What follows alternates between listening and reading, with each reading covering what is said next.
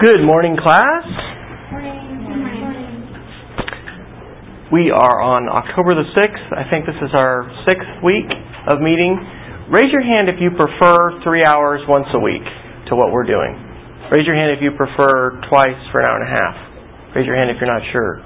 I think the first one. Boy, I am loving this. I don't know. It's probably harder to have to come to class twice. My brain gets full after, you know, an hour, much less three. And so it was interesting. I've been talking to, I had lunch with Kirby Alexander, who's one of our other instructors of this class, and he, we're rare. Most of the sections are doing three hours once a week. So, and he was just saying, everybody's brain is dead after, you know, two hours. It's so hard. So, anyway, I hope you're enjoying this class. I'm really enjoying it. I'm really enjoying being here at UNT, too. You know, I went to the Air Force Academy.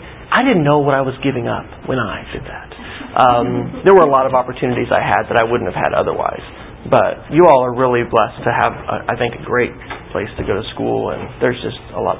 I'm enjoying this because I've never been here before. I'm hoping maybe by the end of the semester I can bring maybe my middle daughter and have her uh, do some teaching uh, about some technology stuff. And I just want to show her UNT. It's never too early to start, you know, talking to kids about going to college and taking them places and letting them see. So. Well, today for our app share, um, I'll start with that and then we'll do the video. I'm going to show you Pano.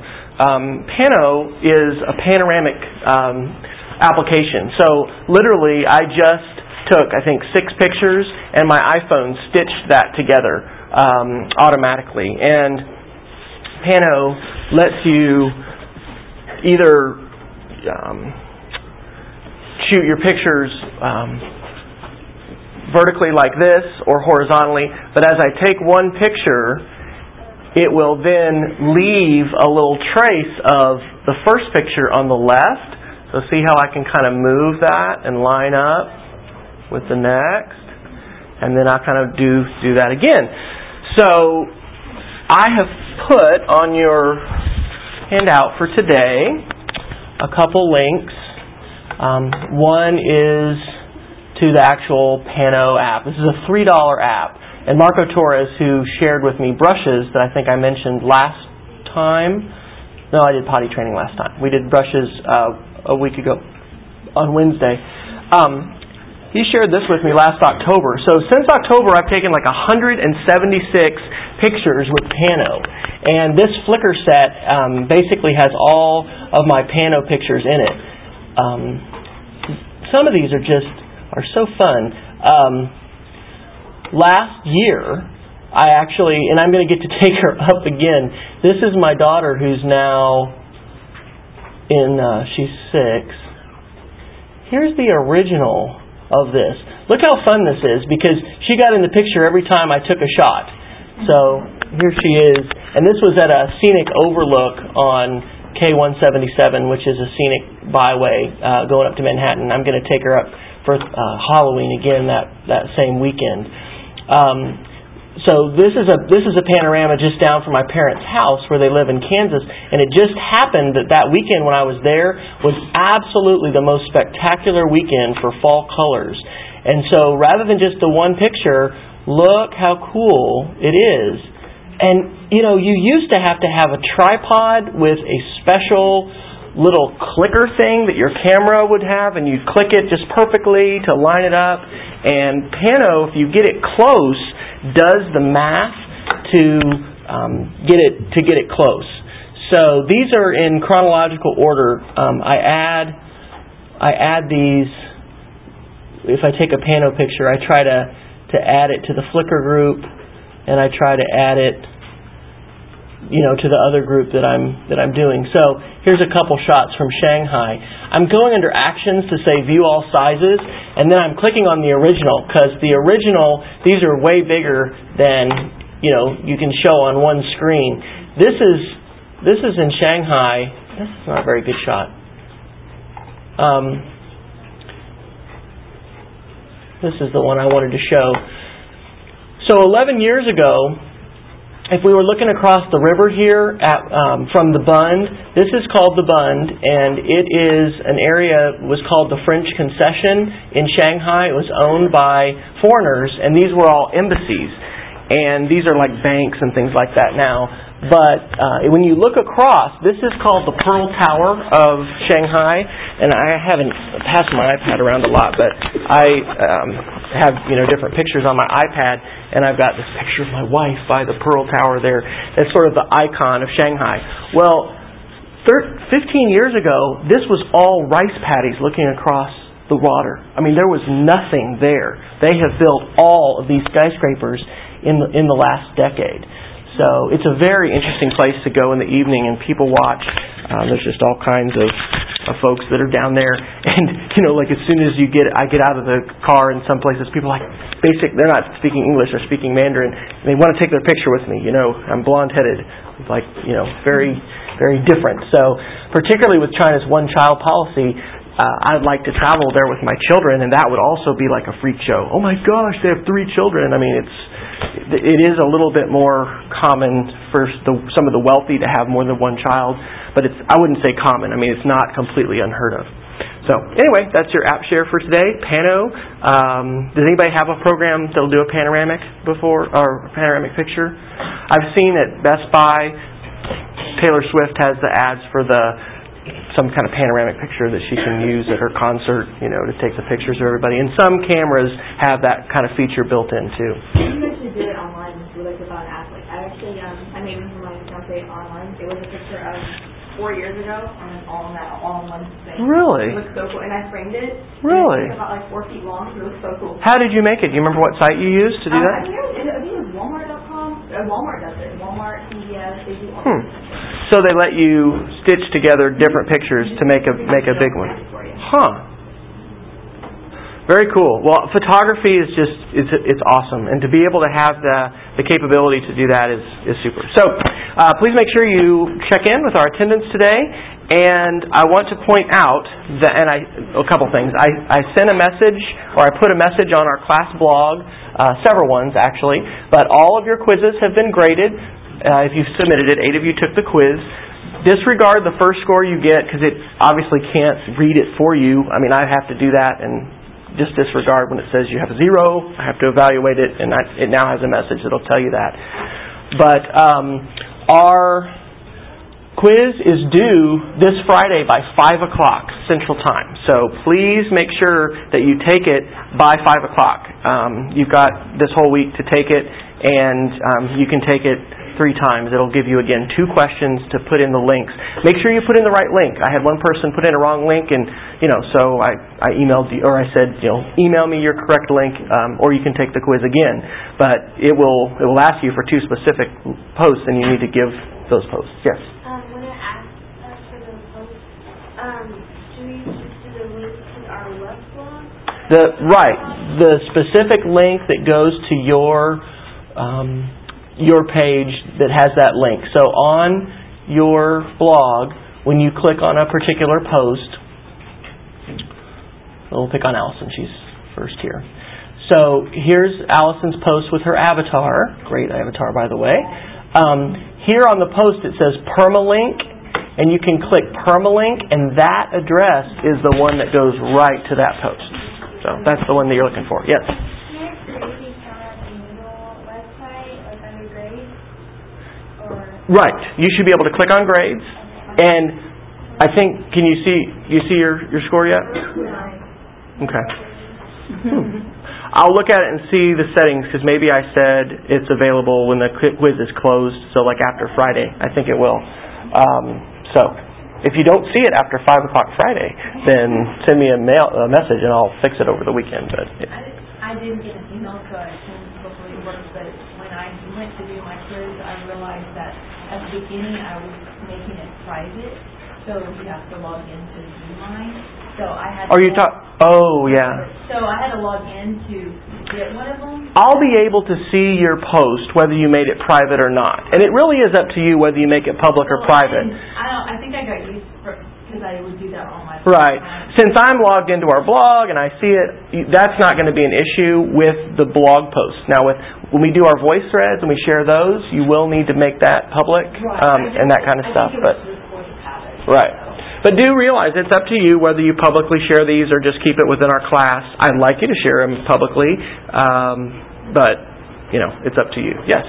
How can you log in to the So how many is there's a couple people who've had trouble logging into the Moodle. If when you log in, uh, if you don't see your course, go ahead and log into the site. Let me help you with that after class if you've got trouble logging into the Moodle because I, I we we've got to get you logged in today if you're not already so you can you can take the quiz. Over on the side, you should be able to click all courses and then enroll. Is that what you all did to get into the class? So log in with your e, your EUID and um, let's we'll, we'll if anybody else needs help with that, let's do that after class. Okay. Last thing on tests and quizzes. Um, we're going to have our exam Monday. We'll just do it in class. And I have moved the presentations basically back a week. So if you were supposed to go Monday, I scheduled you for Wednesday. And if you're supposed to go Wednesday, I moved you to Monday the 18th. That's going to be a problem. Just talk to me after class or send me an email and we'll adjust. But um, the test questions uh, for our exam are on our assignments page. And I'm going to talk right now about Creative Commons because of these 10 questions, probably the main thing that you may still have questions about um, is this. And so I've got a, a page, a resource page that I made on our site that talks more about Creative Commons, and I'm going to show this three minute movie to basically give us an overview um, of Creative Commons, and I'll say a, a few more things about that. So let's take a look at this.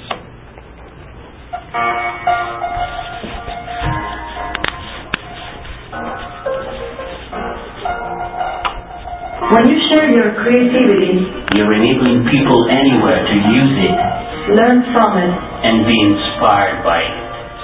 Pick the teacher who shapes young minds with work and wisdom from around the globe. and the artist who builds beauty from this and pieces she finds online. And the writer whose stories use ideas and images crafted by people you never even met. These people know that when you share your creative wealth, you can accomplish great things. They And millions of of other people all around the planet are working together to build a richer, more vibrant culture. using Creative Commons.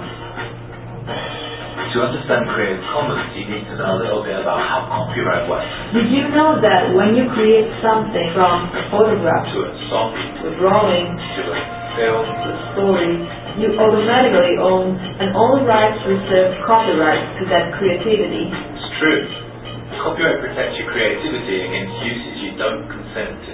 But sometimes full copyright is too restricted. What about when you want those millions and millions of people out there to use your work without the hassle of coming to you for permission? What if you wanted to be shared, reused, and built upon by the rest of the world? Luckily, there is an answer. Creative Commons. We provide free copyright licenses you can use to tell people exactly which parts of your copyright you're happy to give to the public. It's easy. It only takes a minute. And it's totally free. Just come to our website and answer a few quick questions like Will you allow commercial uses of your work? and Will you allow your work to be modified?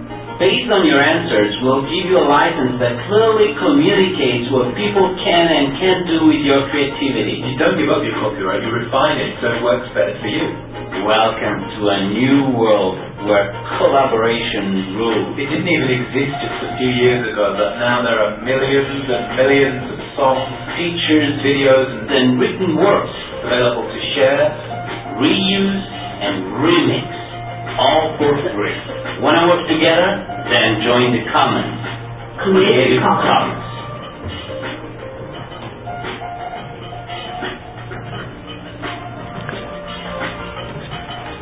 All right, so that three minute movie is a pretty good summary about Creative Commons and what it means for education. But to elaborate on that just a little bit more, I'm going to show you a part of one more video that's called A Fairly Used Tale. I'm going to show you a trimmed version of this. This is a 10 minute video, and I'm going to show you just the part that's about fair use. And fair use is misunderstood in, in schools quite a bit. Copyright is too. It's not an unlimited license to do whatever you want, but we do have the right to do quite a bit when we meet these criteria. In 1986, there was a document published called the Fair Use Guidelines for Educational Media. some uh, librarians and others in schools have taken that to be the Bible, to be exactly what you can do. You can only use 30 seconds of a song and no more. You can only use oh, 5% of the work and no more. And that's not what the law says. So some very clever and, and you know media savvy people created this video. And have I showed you this? I don't think I have yet. This is using all Disney clips because a lot of people have heard of Walt Disney suing a teacher for using copyright materials. You know, you can't take Mickey Mouse and put him on a T-shirt and then sell it for a fundraiser. That's illegal. You can't take a video that you rent at Blockbuster. Oops, they went backwards. Um, Redbox, and um, they're still in business, but they're you know they're hurting. Um, you can't take a, a video where it says license for private use, and all that stuff, and then at school you know, have a fundraiser to say, hey, everybody, bring a dollar. We're going to watch, you know, um, the uh, the Princess Bride or whatever the movie is. You, you, you can't do that. That's illegal. Does that happen? Yeah, that's happened at schools my kids have attended before in Texas. Um, this stuff is, is misunderstood. This is a very clever way, in less than two minutes, of explaining what, what fair use is.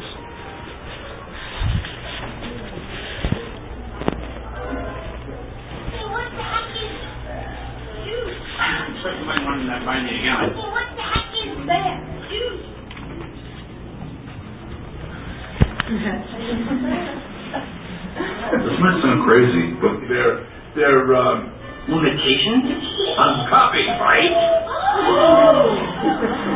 Is it possible? Yes. Copyright maybe broken, but it's you can Borrow. a squirrel. Amount. So the copyright welcome to Then I'll let you teach that guy a lesson. the people. There has been a child security breach. It is my professional opinion that now is the time. But how will I know? Is It's fair use. There are certain rules but demonstrate use. Okay, first of all, done nature. Done work. Arnold. Second of all, It's done Amount. you. Arnold. Oh, and there is one more thing. It has to be something that doesn't Change. done The original. works. Value. In the marketplace. Pay attention, everyone. This is important. It's like I always say. Fair Use. is a right. But, but what is it? Fair Use. is Only a legal defensible position. And this is Not fair! Okay. So that I think is awesome, and you can share that with kids. You can take that and share that with other teachers. Um, this is complicated. I mean, there's when people say, "I want to know, is this legal?" Well, is somebody going to sue you for it? Uh, even if they do, it doesn't necessarily mean it's not uh, illegal. Um, we've got things on YouTube being put up all the time of copyrighted materials. In some cases, the copyright owners are having a takedown request. And has anybody uploaded something that has copyrighted music to YouTube? I mean, I have. I'll admit it. Uh, anybody done that? I did something a couple weeks ago that had part of the Superman soundtrack in it. It was a, a video that I put together, and it identified, "Ooh, you've used the Superman song, and that's owned by this group." And I had to write in why it was fair use, and then they allowed it to go up on the website. Um, there are definite, you know, cases of copyright violation, and YouTube is getting really smart. And I say that as if it's a person. The programmers at Google are very smart, and they have figured out how to match, you know, music to copyright, and um, anyway, how how to try and address this kind of an issue. And if they wouldn't, you know, they would get shut down. Um, but they're they're figuring out ways to work with that. So the question on your exam about Creative Commons, if we go to the class and we go to assignments, it says in at least three sentences, explain Creative Commons and what it means for students, your students, in terms of creativity, copyright, and web-based compliance and web-based media and publishing. You know, some of those ideas are Creative Commons is a way to share your work. It's a way to give permission to the world to say you can use this work under these conditions. for kids in my class, just like you all as my students, it provides us copyright friendly pictures and if we wanted to, we could do music and video that we've already got permission to use and republish as long as we give credit. And there are terms to that use. Everything we're doing in this class is non commercial. That means we're not selling it to make money. And sometimes that makes a difference as far as fair use. But it basically makes the copyright question less fuzzy to say, gosh, I wonder if it's okay to use this picture. Hey, it's Creative Commons. It should be fine if you give credit and we're using it um, non commercially. There are Creative Commons works that you can use commercially too. But um, in terms of creativity, it means creativity is thriving. There's all kinds of examples of this. I just showed you, um, you know, Pano, and I've got those on my Flickr site. You can go into Flickr and just put Creative Commons, and I think I might have showed this to you when I introduced you to CompFight. I, by default, share under a Creative Commons license. There's 22 million photos today licensed with an attribution license alone.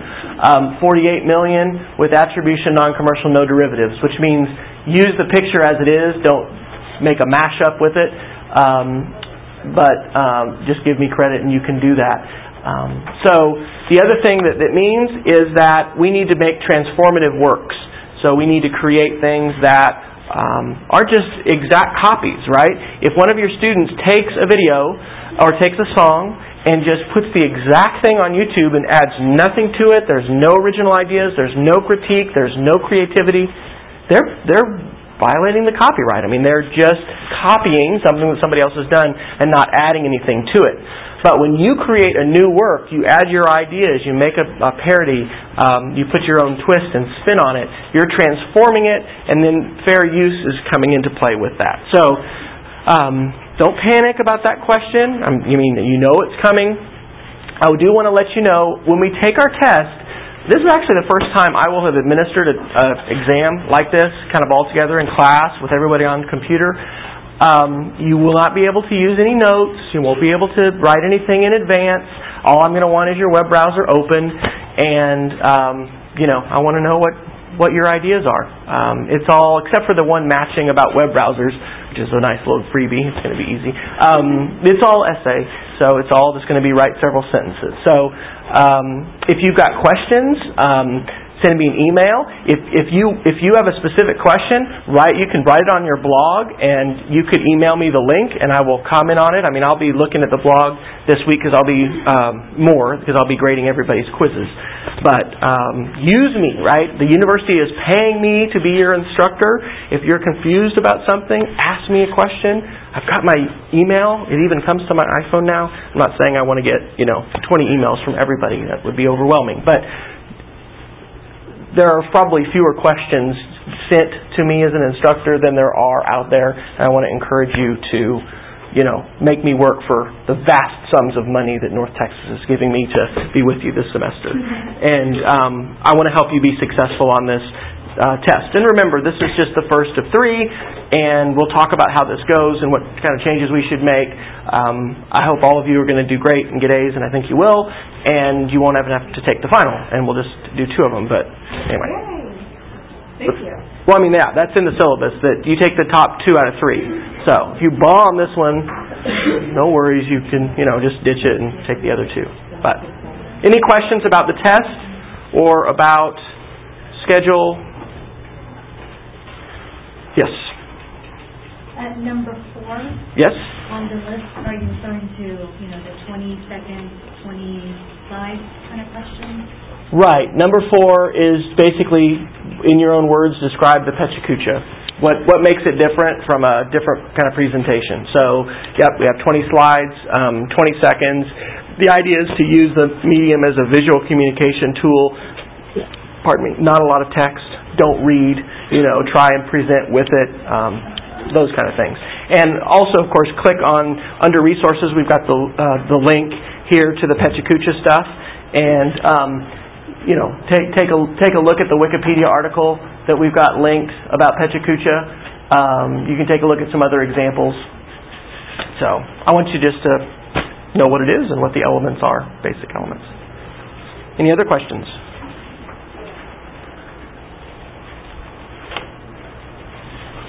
Okay. Um, you should. I'm not giving you any reading assignments this week. I haven't because you need to be working on your VoiceThread. Remember, your VoiceThread assignment is five slides or more, and that is due uh, Sunday, October 17th. So that's coming up. And next week, I'm going to introduce Google Maps. And then the next week, I'm going to introduce, um, I think, screencasting next. So I'm going to be giving you some other some other uh, tools. I did add one more date that we're not going to meet face to face. That is um, Wednesday, October 20th. So we will have an on, we're going to have several online assignments, um, but there are actually five more before the end of the semester. So you just want to make note of that. You won't have to come to class on that day. All right, any other questions? All right. Um, please go ahead and link to our online evaluation form, which we've got linked on our um, page, and I've got everybody's names updated. I raise your hand if I sent you your feedback, and you, did you get your you got your feedback with your file and everything like that? Okay, I think I got half of them done. I'm gonna have to look and see. I don't think I got all of them done, but I'll be caught up on that this weekend, and you will get in the grade. Were you able to see the Excel file? So I attached it in there, and you got all that feedback. It's a little hard to kind of decipher because everybody's stuff's all squashed together, but you can click on individual comments. So, all right. Well, would anybody who's presenting today volunteer to go first? Come on down. You're the next contestant on it's Pechakucha time. Sorry, it's a little cheesy. Don't forget to introduce yourself and. My name is Emma Hale, and I'm doing my project on my trip to Europe in June of 2004. I went with the German and French teachers at my high school. Um, it was through EF Tours, and that's a map of the trip that we took. We took the extension through Oslo, so we did the entire thing. It was about 12 days long, and a lot of time to get there and back. We had four flights each way, so it was very, very long travel. The first place we went was Paris, and this is the Place de la Concorde. It's the first view of the Eiffel Tower that we got when we were taking the walking tour. It's a really beautiful place. And that's that there's two fountains like that in the middle of a big traffic circle. Um, and the Eiffel Tower is pretty much right behind it, but there's actually a lot of space in between it. And then we went, we also went to the Louvre while we were there, but we only had about an hour to go through the actual museum. So all we got to see was pretty much the Venus de Milo and the Mona Lisa. And the entrance to the museum is actually through that glass pyramid in the middle. Um, that was built in like 1997, I believe. So it's a fairly recent addition to it, but it's pretty cool. Um, and then after that, we also went to the Notre Dame Cathedral, which is actually on an island that I didn't realize it was until we went there. And the center of Paris is marked in front of it, about 200 yards in front of it, with a, a like a brass circular thing with a design on it. So I got to see, I got to step on the center of Paris, and they say if you step on the center of Paris, then someday you'll go back to Paris. And we also took a side trip to Versailles, which is uh, it's in a suburb of Paris, and that was the home of Louis XIV, who is also known as the Sun King. Um, and he loved it so much he made it the capital of uh, France while he was in, while he reigned for part of his time there. Um, and it's beautiful. He had used the gardens as a hunting ground when he lived there. Um, and this is in Brussels, or right outside. It's a called the Atomium. It's a large, uh, it's an iron molecule that's magnified 165 billion times. It's the Eiffel Tower of Brussels. It was built for the World Fair in 1958. So that's their equivalent of the Eiffel Tower in Brussels. Another thing they had in Brussels was uh, this fountain called Manneken Pis. It's called Little Man Urinating. There's several stories behind it. It was built in the 1700s. The the main story is that it's the two-year-old son of one of the dukes that was lost, and they found him peeing on the wall. So they built a fountain where he was peeing on the wall. so it's some random thing that they dress up on special occasions and that kind of stuff. and then we went to Amsterdam, and that's the that's called Venice of the North. There's several canals. Some of them go right to the buildings like this, and others have sidewalks around it so you can walk next to them. And we went on a canal tour of the city, and we got to go to the diamond factory that's right off of the, one of the canals and see that. And another thing that's right off of the canals is the Anne Frank house, which has the statue of her right outside. And we got to take a tour of that, and it's actually a lot smaller than you think it is. There's about a foot and a half between the furniture and where you have to walk, so it's really, really small. But it was really cool to get to go see that and get to see the tree that's no longer there that she mentioned because it blew down in a storm a few months ago. Oh. Yeah, so that big tree's not there anymore. Um, and then we went on another side trip to a small fishing village called Volendam. Um, it pretty boring. There's not much to do there, but it's it's cool to get to see it and see the different kind of culture, the local culture. Um, it's on the North Sea. That's what the the water is. That's the North Sea. Um, and then also on that side trip, we went to a cheese and clog making factory where they showed us. We got to try all different kinds of cheeses that they made, and we actually could buy some and take it back as long as we didn't open it before we went back through customs. So I brought a little bit of cheese back from there. Um, and we also got a clog making demonstration where they showed us how they make the clogs and the machines that they use. Um, and that's the next slide. You have a picture of that of the guy that looks really bored. but he showed us how to make the clogs and what they do to make them. And we went to the gift shop and they showed us how to size, how to fit them to our feet. You're actually supposed to make them like two sizes larger than, like buy them two sizes larger than your other shoes, which I didn't know. So we got to learn about how to, what size we should wear, and we got to play with them and walk around in them. Um, and then we went to Hamburg, Germany after Amsterdam, and we didn't really do much there. It was really crowded. There was a gay pride parade going on that day, so we didn't we missed out on a lot of stuff because of that. But it was pretty cool to get to see all the people with the rainbow flags walking around and having a good time. So this is their TV tower in Hamburg. Um, there was not much that we did there. And then we went to Copenhagen, Denmark, which was one of my favorite parts of the trip, probably because we spent the most time there. But this is the Little Mermaid statue. This is the home of Hans Christian Andersen, who wrote the original story, which is very different than Disney's version. She actually dies at the end of the story and doesn't get the prince. So it's, it's very different and really sad. um, and then we also took another side trip to this castle, it's Castle. This is the castle that was in Shakespeare's Hamlet. This was how it was famous. It was a fortress for several hundred years, and they have, like walking up the hill to it, they have little tiny doors that are about four feet high. We called them hobbit holes, and it was pretty cool to take pictures on that. And then when we actually got up to it, we got a tour of the castle, and these are the dungeons. Um, they, when the entrance to the dungeon is about five feet, the ceiling's about five feet high, and it slopes downwards. It's about three, two to three feet high in back. And it's very dark. There's no lighting or anything. It's underground, so these prisoners had a horrible living conditions that were in there. And they have a big courtyard in the middle that you can actually see down into the dungeons from the courtyard, kind of. And then we went to Norway, and this is actually what it looks like when you come in by oceans on the boat that we came in. It's gorgeous. It's one of the prettiest places I've ever been to. And I was excited to get to go there because I'm half Norwegian. My mom's whole family is Norwegian. So I got to go to a place that my family's from. And we got to go to a Viking museum and see all the cool stuff that they have.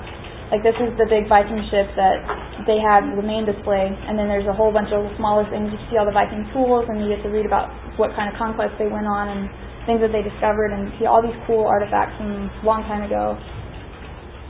And then one of my favorite parts about the Scandinavian countries of Denmark and Norway is that they speak American English because they watch American TV. So it's a lot easier to communicate with them because they speak our English and not the British English. And so the first thing that we saw on TV when we got to our hotel in Norway was Friends. We turned on TV and Friends was on. So I thought that was pretty cool. We got to see a little taste of home. It was right at the end of the trip, so we were all feeling a little homesick. So that was pretty cool. And we actually stayed at the Best Western in Norway, and they fed us barbecue chicken. So, and then we had 37 total hours of travel on the way home. That's how long it took to get home. We had an overnight stay in Boston, and that was our trip. Comments and questions for Emma? The clog hurt. Yes. I didn't buy any. I kind of wish I did, but I didn't because they're uncomfortable. I've always wanted to know. Like my friend had them, and I never tried one. Yeah, they're uncomfortable because they you're supposed to wear them so big that you can't really walk very well in them, and they're made of wood, so they're really uncomfortable. How long were you gone? How much did it cost? And how did y'all raise money to go? um, well, we just we had fundraisers that we did throughout the year, like we sold candy to other kids at school, and basically we had to pay for it ourselves. We didn't have fundraisers. I borrowed money from my parents to pay for this one. I didn't actually pay it back till I graduated high school, but Do you remember how much it was approximately? um, when I went, I think it was a little over two thousand for me. And then it used to be adults had to pay three hundred dollars more, and then like if you're 23 over, it's three hundred dollars more. But they changed that so it's all the same now. But it was definitely worth it, and we got a tour guide to show us, tell us about everything, and You were two weeks gone? it was 12 days. Well, hmm big picture for them. I didn't take any of them; they're all from compfight.com. So. All right, good job. Please submit your evaluation, and you'd like to go next.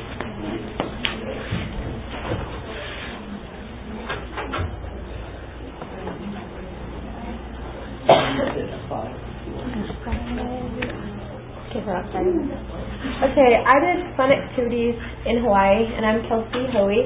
Um, I was going to do my trip personally, but then I realized there's so many things that I didn't get to do, so I just did all of them in general. And this is just like a beautiful view. I mean, just going there and looking around is an activity just in itself. There's beautiful things are like fog coming in. But um, okay, one of the things that I really liked, you actually have to pay extra for it, but they can actually, how do I phrase this? They can lay you when you land, and um, it's just it smells wonderful. And you actually can do lei making classes where you just pick out your flowers and to make beautiful, beautiful ones, and it's just a lot of fun.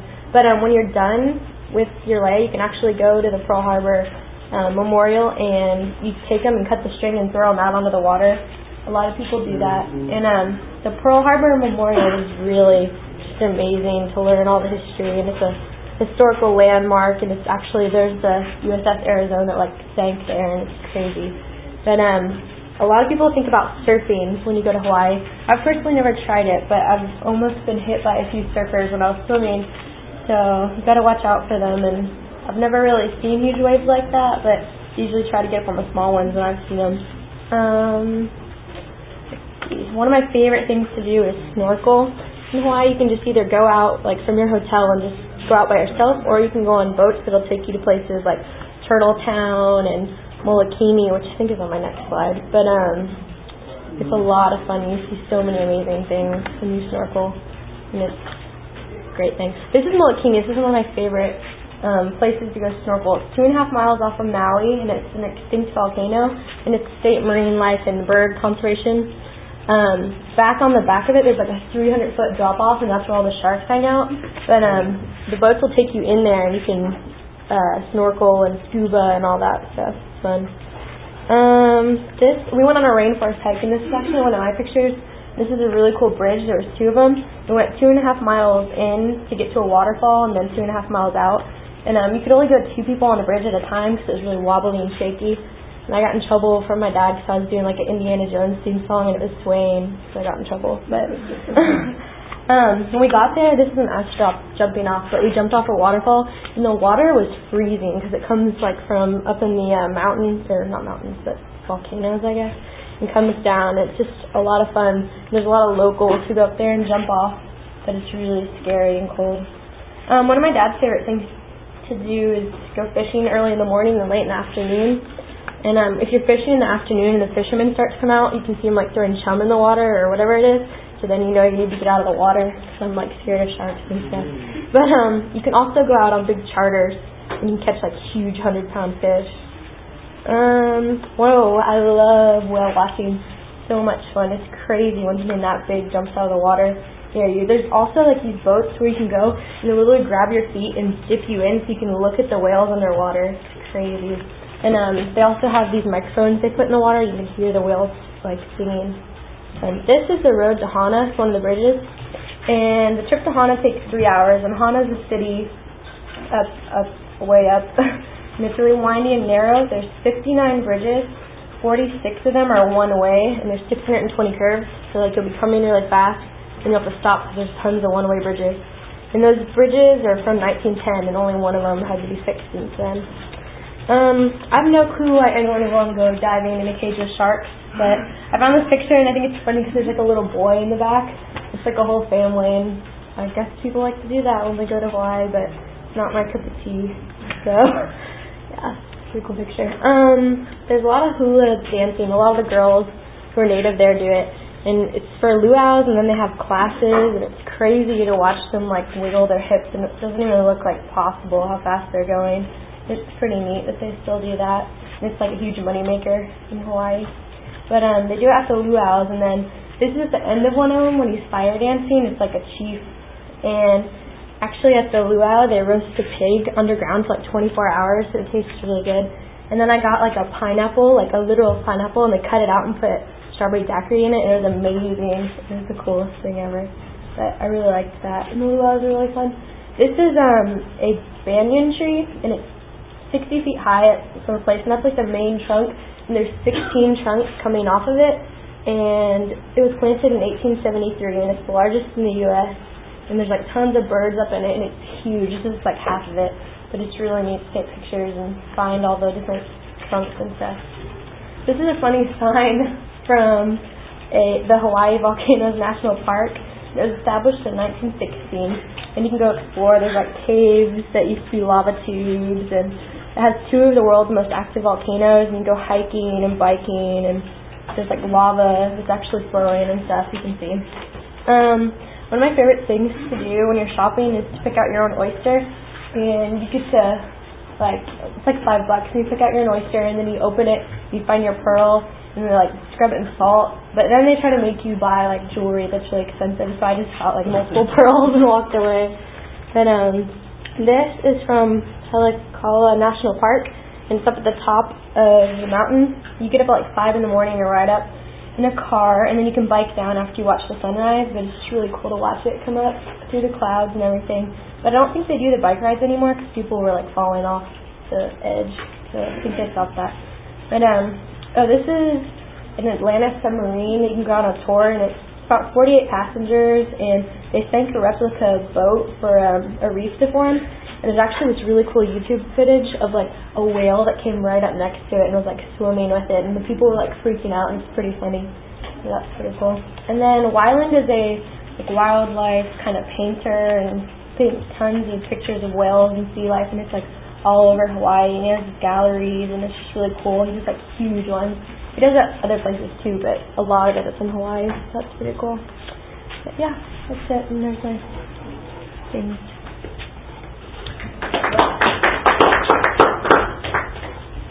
Comments or questions? How many of those pictures were yours? Uh, just like two.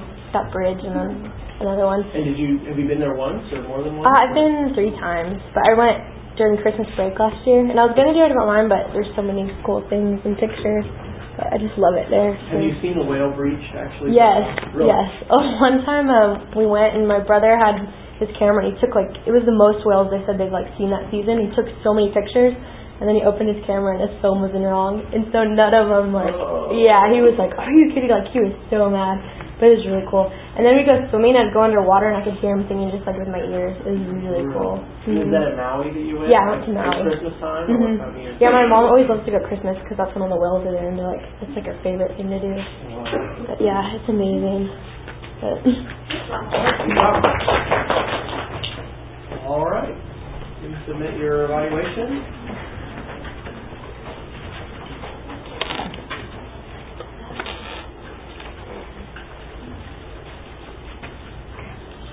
Oh, my name is Shinor Adam. So um, I actually did mine on my engagement ceremony. Um, the reason I did it was because I'm a different culture. I'm actually Muslim, and we actually do things a little bit differently. And I thought it'd be really nice to see how we how I had my ceremony. Um, my mom actually took this picture. I love the saying that it has on it. Um, the, one of the most important things is wearing a very traditional outfit. You have to see that it's very embroidered, it's very gaudy, because you have to stand out out of everyone at the ceremony. Um, my friends actually did my hair for me that day. I actually went and got my hair done, and it died when I got home. So my friends were like literally in the bathroom doing my hair before my ceremony. Um, this is actually the plate that my mom set up. It actually ha- in the middle is actually roses because when the families come to bless you, they throw the roses on you, and the yellow around it, those are sweets that they feed you. Um, in a way, it's kind of them giving your blessing, like for having a good life together as a couple, and there's candles. You can light it if you like. My mom was like, it's a fire hazard, so she didn't light them. Um, the first thing is the ceremony is actually at my house, and that's my fiance and my father-in-law. And they actually come to my house. They actually have it at the girl's house because it's just tradition that it needs to be there. And he brought roses, and there's a traditional gift from each member of the family. And it just represents like families coming together as one, and then stepping towards me as their new daughter-in-law.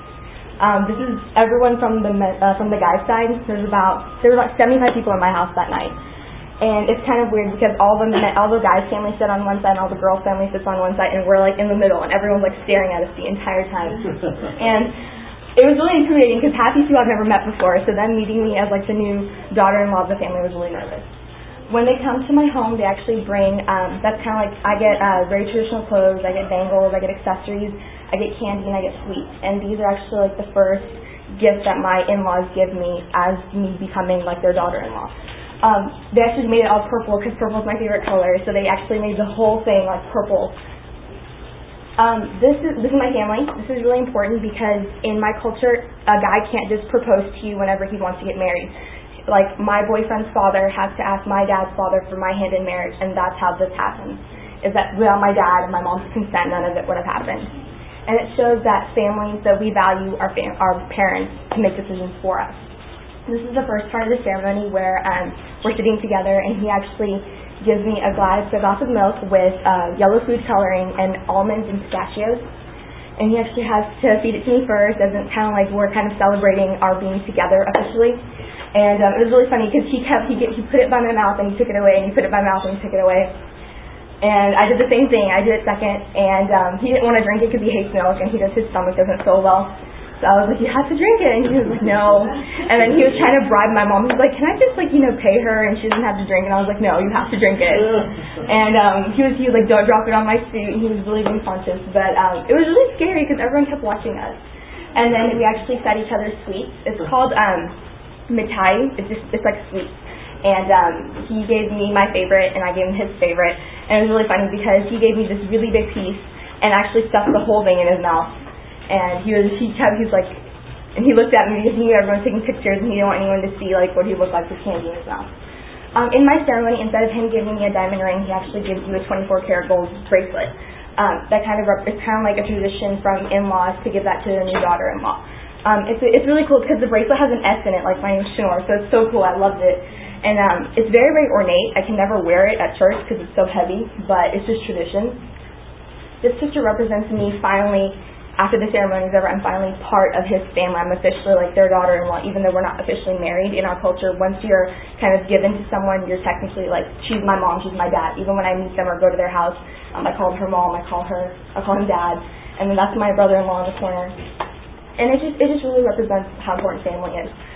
After once we take in, after once the ceremony is over, we also get blessings from our elders. Because in my culture, we consider elders to be one of the biggest parts of our of our culture my grandfather was the first one to bless us, and every person in the family gives him a gift from my side, and the same thing goes for his side. So, uh, from yeah, so his parent, everyone in his family gave me something, and every person in my family. After that's the best part, you eat. The food is, we had a really good food. My mom actually cooked a lot of the food, and I cooked it. I made um, my fiance's favorite dish. It's like a, it's like a pastry with meat inside. So I made that, and um, food's really important because we love to eat. Who doesn't love to eat? And um, we try to make a variety of foods because we know it's such a big occasion. This is my brother-in-law. This is really important because in our culture, the relationship between a brother-in-law and a sister-in-law is one of the most important relationships you can have. People say that when you get married, your brother-in-law is like your new best friend in the home, and he mm. makes he makes your home such a welcoming place. And he and he's like my he's older than me. He's 21, and he's like my big brother, and he takes care of me even when I'm at his house. And this, these are like my friends, who are like my little sister friends. Um, they've been they they were so important because they're actually they've been there. They helped my mom set up. They helped be a part of such an important moment in my life. They helped me with my hair. They helped me get ready. They made sure that he had fun, and it was really interesting because if this is that he has to actually give them money because when I came down the stairs, they actually has he has to pay them for him to take me away. And this is me becoming. These are all his best friends. This shows that I'm becoming like their sister-in-law as well. So it shows that, and he's the second one to get engaged in his group. So it was really great to see that they finally accepted me as their sister-in-law. And even though when they meet me at church or when we go out, he's always, they always like tease me. They're like, "Oh, you took our guy away from us."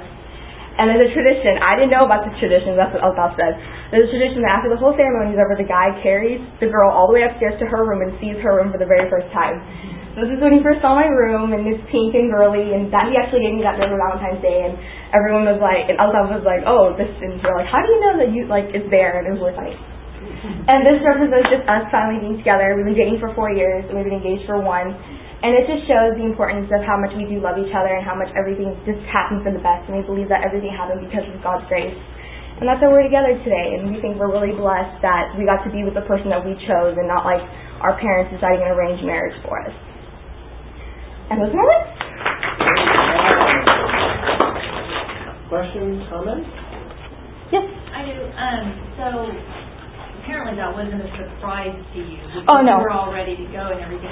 How how does it get, how do you know it's coming up? I mean, because Oh. that's probably a shock too, maybe. Yeah, what it was is like me and him, we've been dating. For, we were dating for three years at the time, and the thing is, my um, my dad never knew we were dating because in my culture you can't date, but my mom knew because my mom understood that it's okay. So what it was is that his thought, like he knew that my family's very traditional.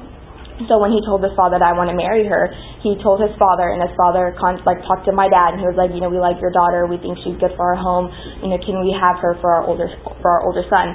My parents they sat down and they were like, yeah, you know, we should do it. And then we they picked a date, and we actually changed the date seven seven times over three months. It was ridiculous. The most horrible timed way to start off a relationship, but we changed it seven times, and we finally decided. And um, it was July 19th, 2000, uh, 2009, and it's been a year. And it's just, they tell you the date, and I got my outfit, I got my hair, and got everything done. They're done. like, this is the date you're gonna get engaged. Yeah. When's the wedding? Um, it is July 21st, 2012. What country is, are your, is your family from? Well, um, I was born. I was born in Pakistan. My my dad was born in India, raised in China. His entire background's Indian, though. My mom was born in Pakistan, raised in Pakistan, but her entire background is Persian and Chinese. Wow. And my in-laws, they're complete Indian, like full-on Indian as it can be. And it's so weird because I've grown up in a Pakistani family, and um, they're kind of they hate each other. The countries do. So it's it's really interesting to see that come together. But um, it, it's hard for me because I'm transitioning from a family that's so very, like we're very close together, and they're very conservative. So it's a big change for me of food, culture, socially, everything's so different for Your me. fiance's family is, He, he's conservative. He's Indian. He's full Indian. He's from Bombay, India. Yeah. anything else? All right.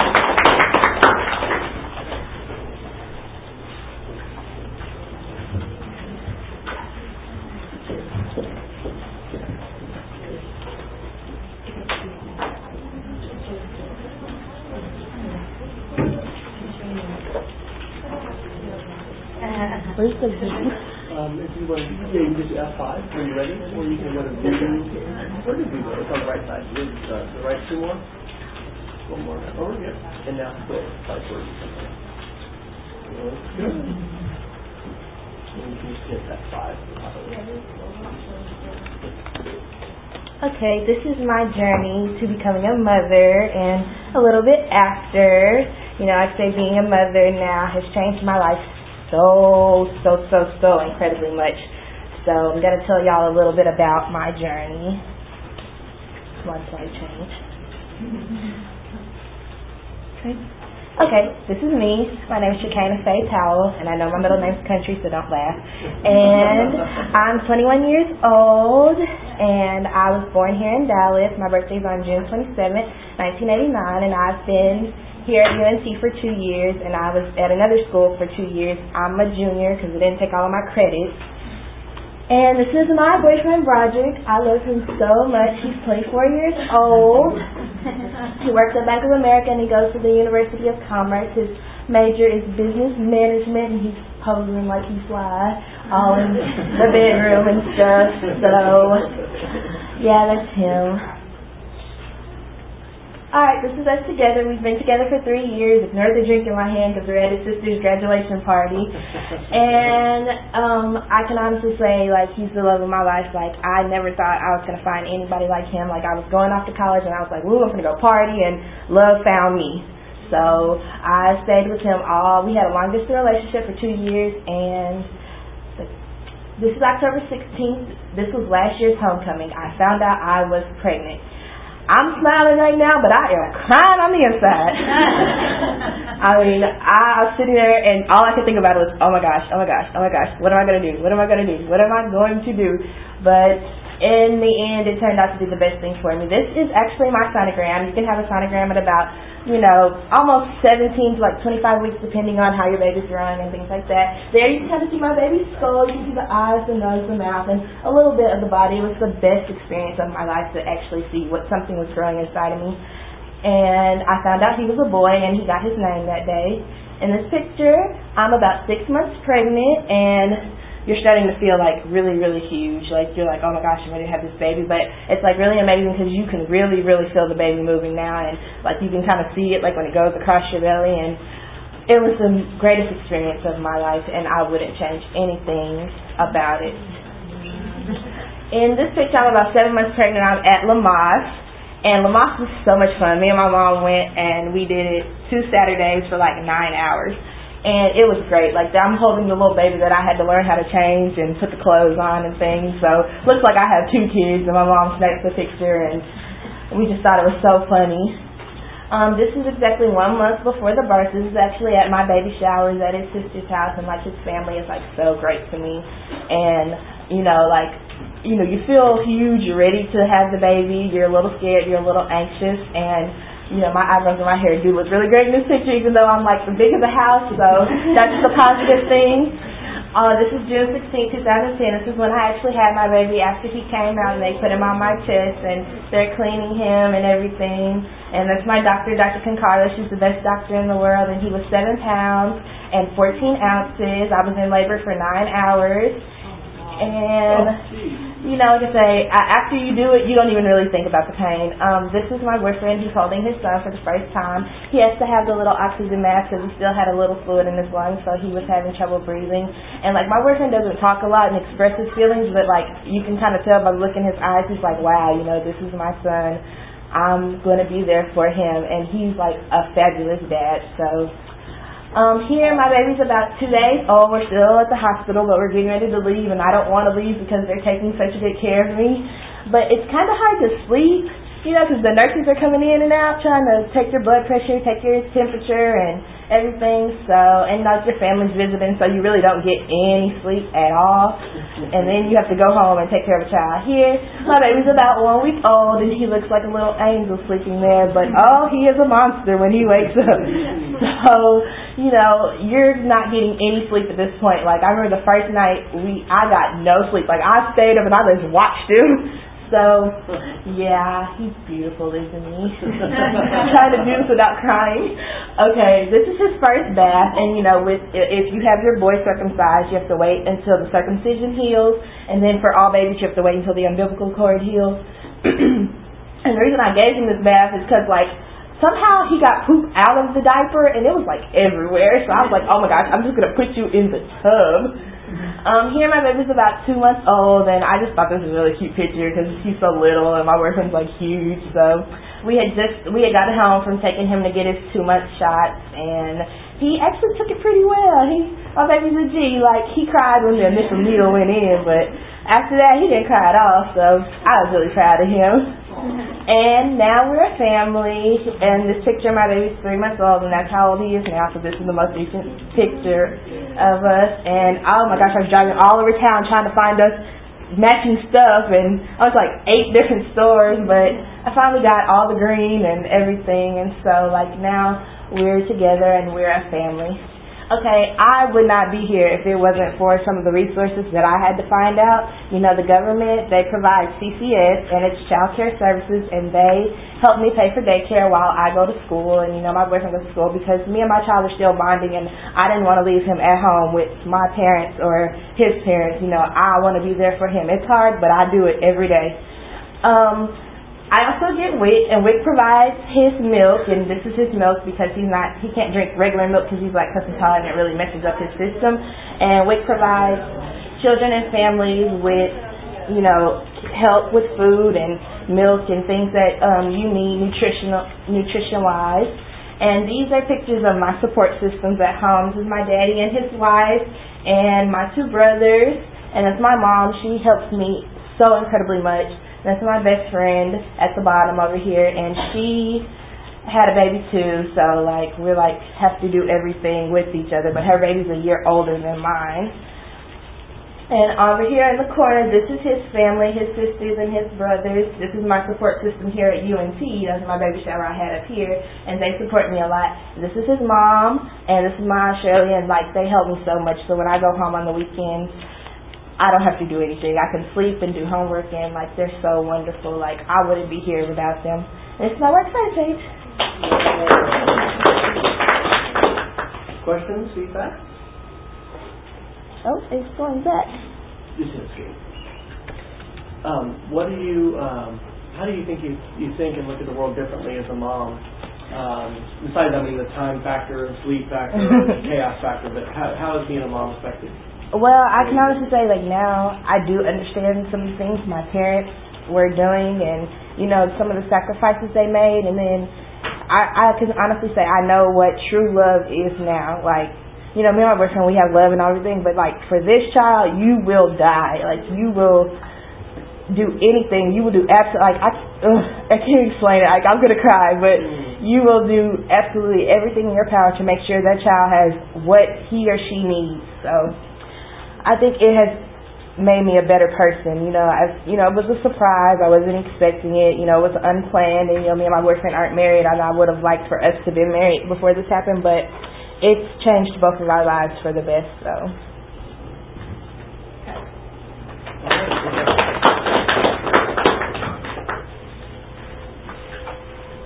All right. Son Emily, obviously. the only one left.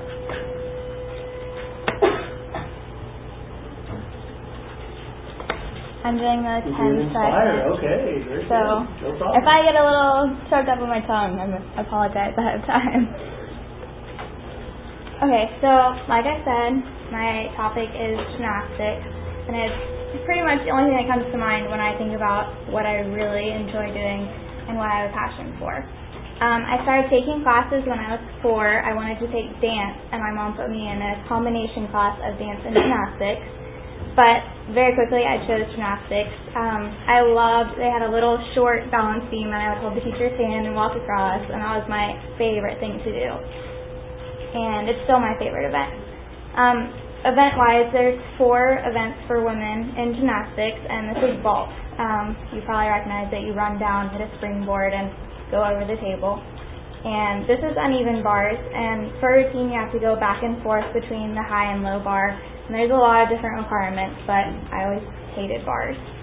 Um, this is beam, and on beam, you actually, um, it's like four inches wide, and it's really intimidating because of how tall it is. Um, this is floor, obviously, and I love tumbling. It's so much fun because you get to do flips in the air, and but it's also very scary to learn new skills. Um, I did gymnastics everywhere. My mom would always get on to me doing handstands and stuff in my living room and outside. Um, okay, so a couple of components of gymnastics. This represents sportsmanship. Everyone is always really nice no matter who wins or who loses. Um, this is for patience and encouragement because you spend a lot of time watching your other teammates do their routines and critiquing them, and they do the same for you. Um, this is team bonding. Some of my best friends in high school were on my gymnastics team. You spend so much time together, you you have to get along. Um, this is about your coaches. They're just as much a part of the team as the gymnasts, and they serve as such good role models, and they help you grow in so many different ways. Um, this is for a positive attitude. Um, judges love to see people smiling. They are more apt to give you a good score if you're smiling, and you just have to stay positive. Um, this is for trust. Um, a lot of times when you learn a new skill, your life could be in the hands of your coach helping you learn that new skill. And this is fear. Um, a lot of times you're doing stuff where you're landing completely blind and you're upside down and you don't know where you are. So you have to trust yourself. And okay, practices are long and the conditioning is really hard and you will get tired. Your body will be so tired. So you have to be committed to overcome that. Um, this represents strength. Obviously, you're holding your body up, you're doing different things to support yourself, and conditioning was always our number one priority. Um, this is commitment also. You have to be committed 110% because your hands are going to tear, like in this picture, but you have to keep going. Um, flexibility is the hardest thing to come by. Your coaches will always tell you you're not flexible enough. And we did oversplits like this twice a day. Um, injuries, people get injured all the time in gymnastics because, I mean, how could you not? But you have to be really patient and let yourself heal, otherwise you'll get hurt again. And the hardest for me was stage fright. I mean, obviously our meets were not like this at all, but with only four events, there's always going to be people watching you. And that's my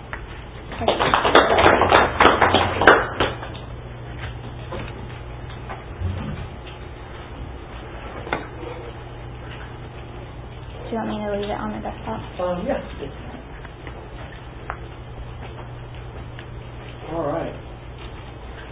Man, great job. Have you all enjoyed these?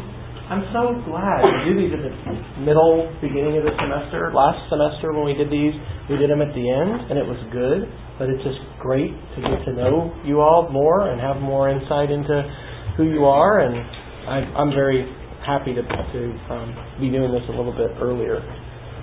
Um, anybody have any thoughts on your uh, on your what you would do different, or any of the um, any of the things as you've watched you know other people do these, and um, just any thoughts as far as the the presentation model. Um, I don't know if I'm making a lot of sense, but is there anything that um, have you all done done that kind of a presentation before for class? What's what has been good about this model that's different than what you have done other times? Well, for me, it has taught me more improv. Like I don't, I don't need to, like I don't, like usually you know teachers I just know that you need to cover all this stuff. This is just me, and I like that I didn't, have to do the script because like I talked something more personal I knew about, so I didn't even have a script. I just kind of talked from my heart and what it was. So I think it's good to have a little more improv because when you're in a classroom, you're not going to have a script that okay, we're going to do this. You're going to have a lesson plan Mm-hmm. Oh yeah, teaching is so much about improv. I mean, you'll prepare, but things happen. The bell rings. There's a fire drill. You know, somebody. I think it's great for that. okay. Yeah. There's all there's all kinds of things that. that Well, I think when we do normal PowerPoint presentations, I put a lot of text on my PowerPoint, it feels like I'm reading things to the audience. Right. Where this one, it's not, I don't sound like, I won't sound like a robot, like Right. Right. And you know, that realization that it- it's actually insulting to read to an audience because fluent readers can always read faster than you can read to them. So um, I, I think it's a challenge to that traditional way. I mean, if there's one thing that I hope you'll walk away from this class with, uh, there's a lot. Um, but it would definitely be this idea that we can break that mold. And honestly, it's, it's you see bad presentations all the time. Pretty much every AT&T presentation that anybody used for the two years I worked for the company was everything wrong with a presentation. Um, now that said, if you if you're giving somebody a presentation to read, which they did sometimes, then cool. Let let people do that because maybe that would be more effective. But especially when we're live in front of a group, it's like you're you're just not taking advantage of the opportunity. One of the things I enjoyed, and some of you did that did that well today, is also the storytelling. You know, our brains are wired to remember stories. That's why I'm so passionate about storytelling. Think about that as you share things with you know others, with your kids, as you teach. If you will wrap it in a story, every after dinner speaker, every politician, every preacher, anybody who's speaking publicly, every university president, if, if they're an effective communicator, they will tell you stories. They'll probably also use humor because laughing kind of opens your brain to learning. And I'm not saying that everybody has, you know, you've got to tell stories and you've got to use humor. You don't have to do that. But kind of be sensitive to that. Up to that. Um, you'll recognize that. And encourage your, your students to do that too. The more we create and um, you know work in, in a media like this, the more aware we become of what other people do and they don't do. So, any other thoughts about what those of you that have done the the 10 second inspire model versus the the 20 second model? Any thoughts on that? Is that were you happy with that, or how? What did you? Well, I'm a fast speaker, so the 20 seconds when I initially did my PowerPoint, I was like, I'm not going to have much to say. Right. And, I mean, I've seen horrible presentations done before, and all my classmates are actually crazy. And so the fact that we have, like, a certain limit on time and the amount of slides to get done Right. actually helps, like, organization skills and our speaking, too. It definitely helps for planning too. You know, as we're thinking about this, and if we're going to have enough time to do them and, and stuff like that. Have any of you watched any of the other Kucha presentations that are on any of the other websites? Um, anybody? A couple. Uh, I have not watched a whole bunch of those. In fact, I can't vouch for you know what you'll find because I'm sure you'll find all all different kinds of topics. Um, well, we've got about ten minutes left. Uh, is that right, or do we get out of here at twelve fifteen? We get out at twelve twenty. Is that right? Um, let's talk a little bit about VoiceThread, maybe, or if if you, if you have a question, we can use this ten minutes however you want. I was thinking that we might talk a little bit about VoiceThread and answer some uh, some questions about this, um, since this is our our next big assignment that's due. Is anybody finished with their VoiceThread um, assignment yet? You've got your five pictures done? Okay, just a couple of you. Um, let me just, I guess, first open it up to questions to see what. Does anybody want to ask a question as far as VoiceThread was something that's um, tripped you up or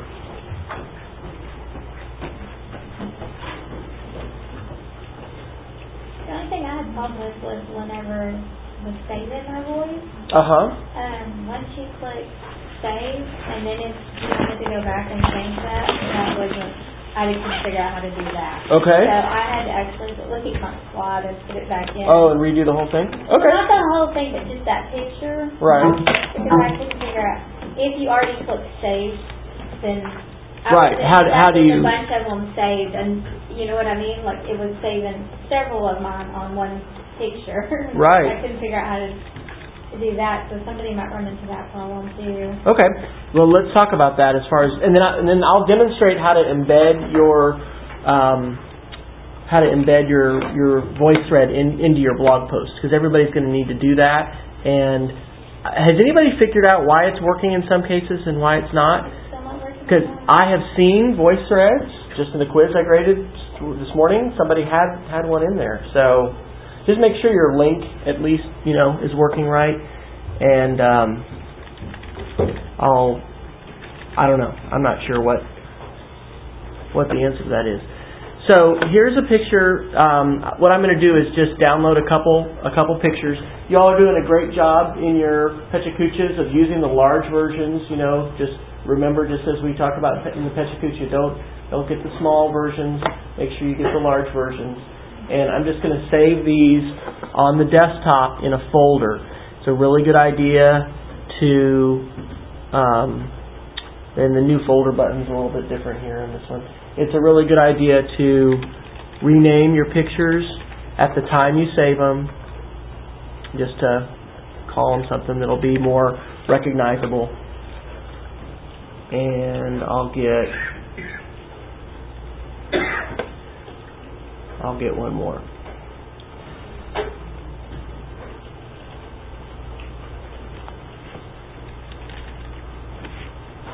So, when you create your voice thread, this is an example of something that's called layered complexity.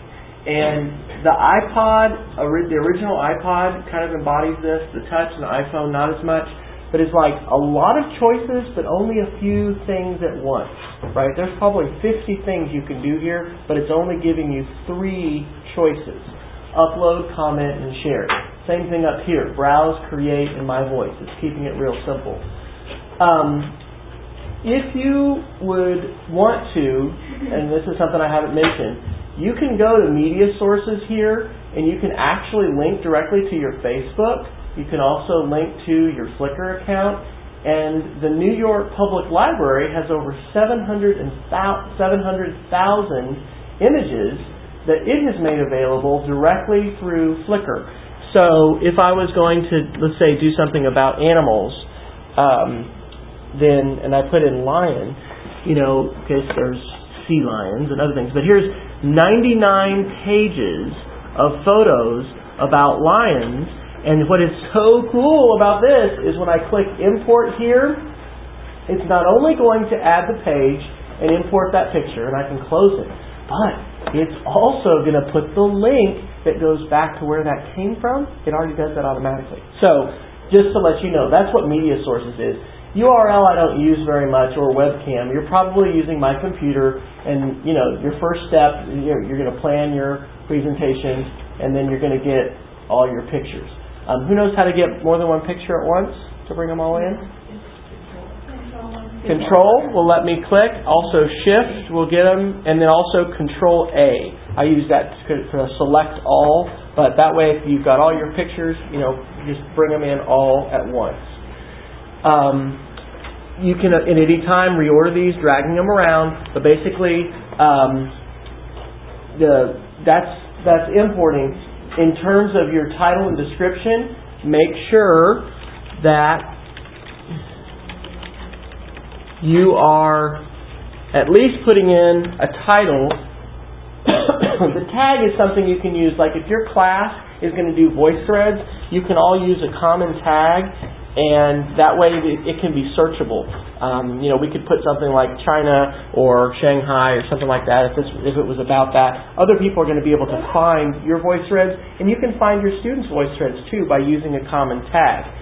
Down here on the title and the link, this is what I wanted to point out because look how cool this is. They put the title and the link to the New York Public Library is already there on that slide because um, of how it imported. If I want to put that kind of attribution, then I'm going to need to copy that address. And what I recommend you always do, and you teach your kids, and it's a hassle, but at this point, it's the best way to do attribution.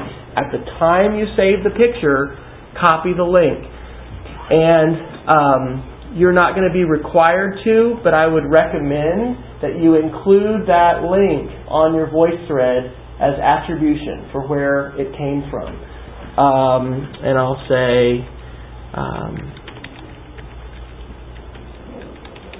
Shanghai, September 2010. That is a really good way to do attribution because people can click on it. It's not like they just see it, you know, scroll scroll by fast. So let me answer the question as far as commenting. On your voice thread, this is a good place to use your avatar and uh, it will automatically create one of these Monopoly character icons for you. Um, my kids and I use these different ones. If, if you're in a self-contained classroom, you've got 20, you know, hopefully not more than 25 kids. Uh, you can have everybody with their own identity um, right here inside VoiceThread. When you're using a microphone, if you're putting it on your head, try not to get your microphone right in front of that corridor of air blow out your mouth right now. To move your finger in front. You see how that's a narrow corridor of air right in front? That's what you don't want the microphone in front of because you'll get the blowing sound. Try to put that microphone actually in the corner of your mouth here, and then it'll get your your voice as it passes over, but it's not going to um, actually um, get the wind noise in there. So um, I do want you. And has anybody been unable to get a microphone at this point? Um, it does give you some free minutes to call. So uh, I've got a bunch of minutes on here, uh, but I think it, it gives you maybe like three or something. So you can actually call your own cell phone and then use your phone and leave your comment, which is kind of like cool. But you can only do that, I think, for three minutes worth. It might be enough for this project, so that's an option for you. But um, I don't want. I would really like for you to record at least some with audio and um, just uh, see where you can borrow a microphone, and um, we'll. I'll, I'll, I still haven't checked to find out what they're going to do. Let me show you how to delete. So when I click record, I say allow. Hey, this is Wes, and we're looking at the Pudong side of Shanghai across the river from the Bund in this photograph. I click stop, save, and then here's my recording. I'll unplug this so it'll actually go back mm-hmm. out to the speakers. Hey, this is Wes, and we're looking at the Pudong side of Shanghai. See how I have a trash can right over my voice as I play it? Mm-hmm. That is what you click on to delete. Okay? And then it just will prompt you to confirm, are you really want to delete? Yeah, go ahead and delete it. So, if you make a mistake, not a problem, you get a trash can icon there. Last thing I want to cover is how to share this. The last page here is giving you your embed code, and I think everybody has already done this once. But I want you to do two things. I want you to copy the link that you're going to put on your uh, blog. So you're going to write, you know, this is my voice thread, whatever, and you're going to highlight it. And what's actually the best practice is um, I love my trip to Shanghai. Highlight text. It's better to not say, click here to go to my voice thread. Write naturally and then hyperlink inside your natural language that you've written. So that's the link to the voice thread. The next step is getting your embed code, and when you copy this, all that mess, you should hopefully be able to click on this icon for the video and the it's called the code snippet and insert it and